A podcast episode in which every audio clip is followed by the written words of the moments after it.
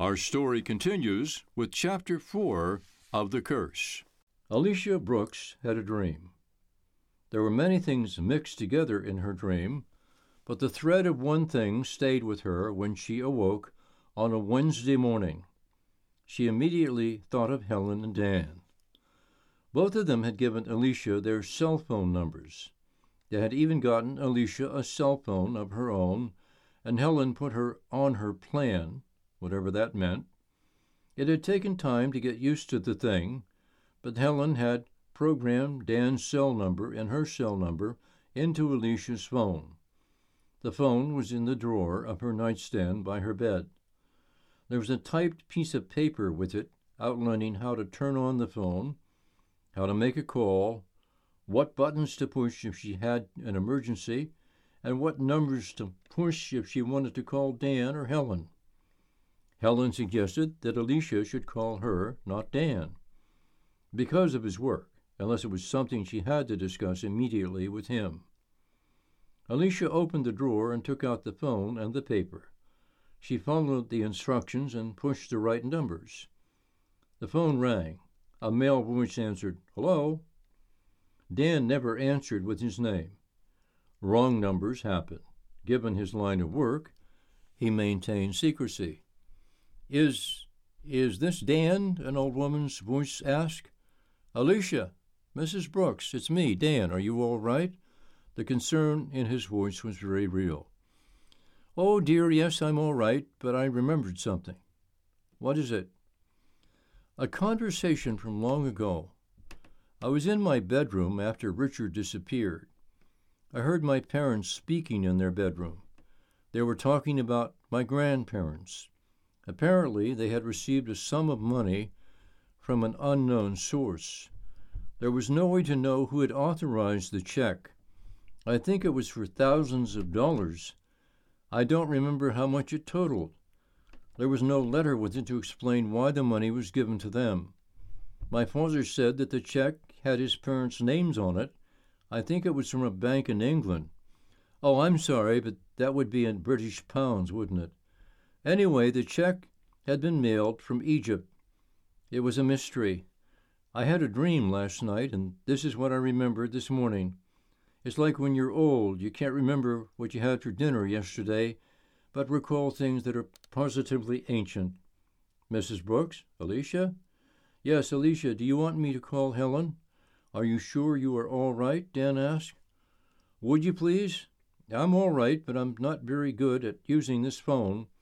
Please tell her that I'm thinking about her. I hope this is of some help. Of course, I will call her right away. Thank you. I can't promise it will come to anything, but if it does, I will let you know immediately. I hope to see you soon. Have a good day. Thank you, Dan, Alicia said. I'll look forward to seeing the two of you when you have the time. Goodbye, Alicia. Goodbye. Dan sat at his desk for a long moment. He would call Helen in a few minutes. He thought about what Alicia Brooks had said. A check from England, mailed from Egypt. The year 1923 was so long ago. How could anyone expect to find financial information from that time? He did not have the name of the bank, and how would he ever find out where in England it was located, or if any record of the transaction had been made? How would he find out that the check had been cashed, or what the amount was? It was impossible. The whole thing had taken on a life of its own. Dan decided to sit down with his chief.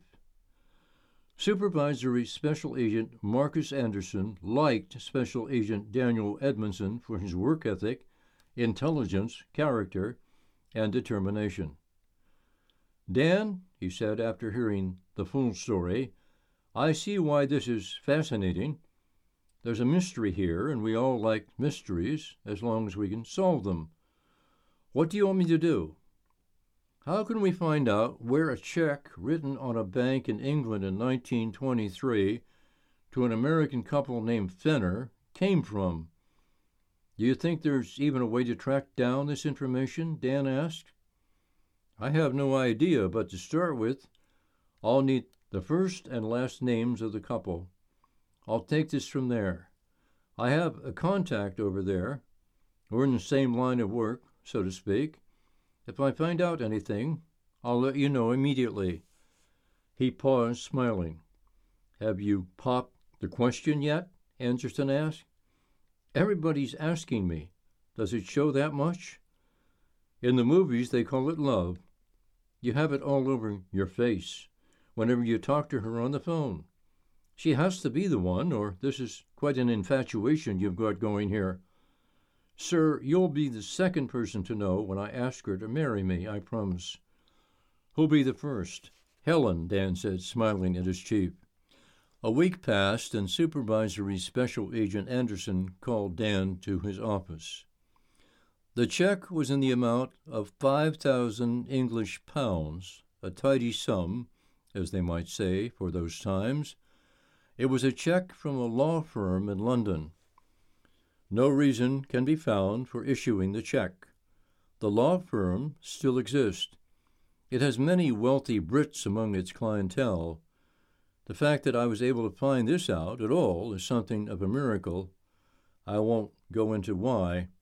That's all we'll probably discover. Sorry, that's the best I can do. Thank you, sir. I really appreciate it. We may have come to the real end of the trail. If I know anything about you at all, I suspect that's not true. I give up isn't part of your vocabulary. That's why you work for me. Mine either. Let me know if you discover anything else. The case intrigues me too. Yes, sir, Dan nodded. May I ask one more thing? Is it possible to find out who the clients of that law firm happen to be? That could be very difficult, Dan. I understand, sir, but perhaps an inquiry would come from your contact in England? If it was worded in such a way that, shall we say, a rich individual was asking whether the firm was adequate for his needs, perhaps dropping a few names would be enough to stimulate new business from another person with a great deal of money. Anderson laughed out loud. You're really something, Dan. I love the way your mind works. Yes, that might be enough to elicit information. I'll run it by my contact. If he's willing to try it, perhaps we'll find out what we need to know. Thank you again, sir. A week went by. Dan's workload was piling up. Terrorism was front page all over the world, and the FBI was gearing up along with every other agency involved in American counterterrorism. Helen had her hands full as well. She was spending hours on her graduate thesis, and when she wasn't in the library or online, she was typing chapters, checking for errors, retyping and rereading it all for the umpteenth time.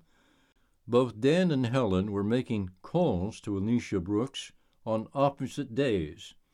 One of them phoned her mid mornings, and the other in mid afternoon. The idea was to make her feel good about having friends in her life. She'd taken a real interest in them as well.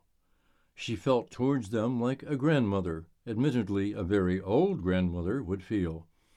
In turn, relieving her loneliness was paramount.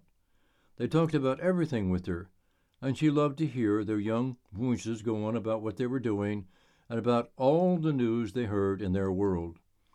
She was more alive in her mind and spirit than she had been in many years.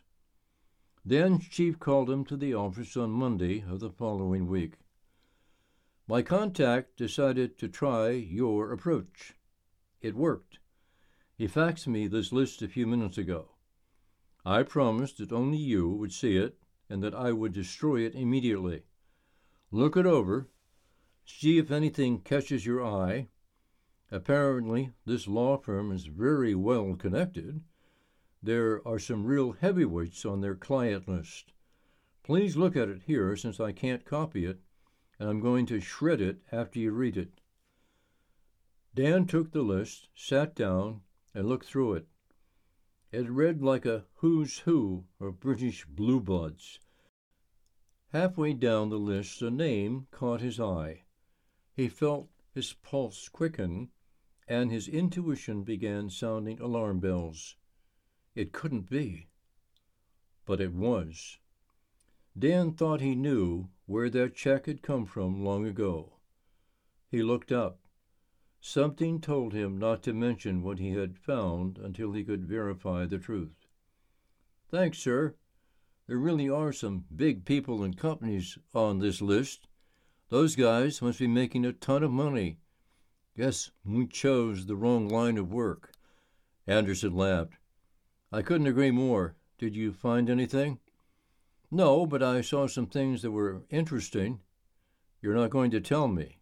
After I went to bat for you? No, sir. I didn't mean it that way.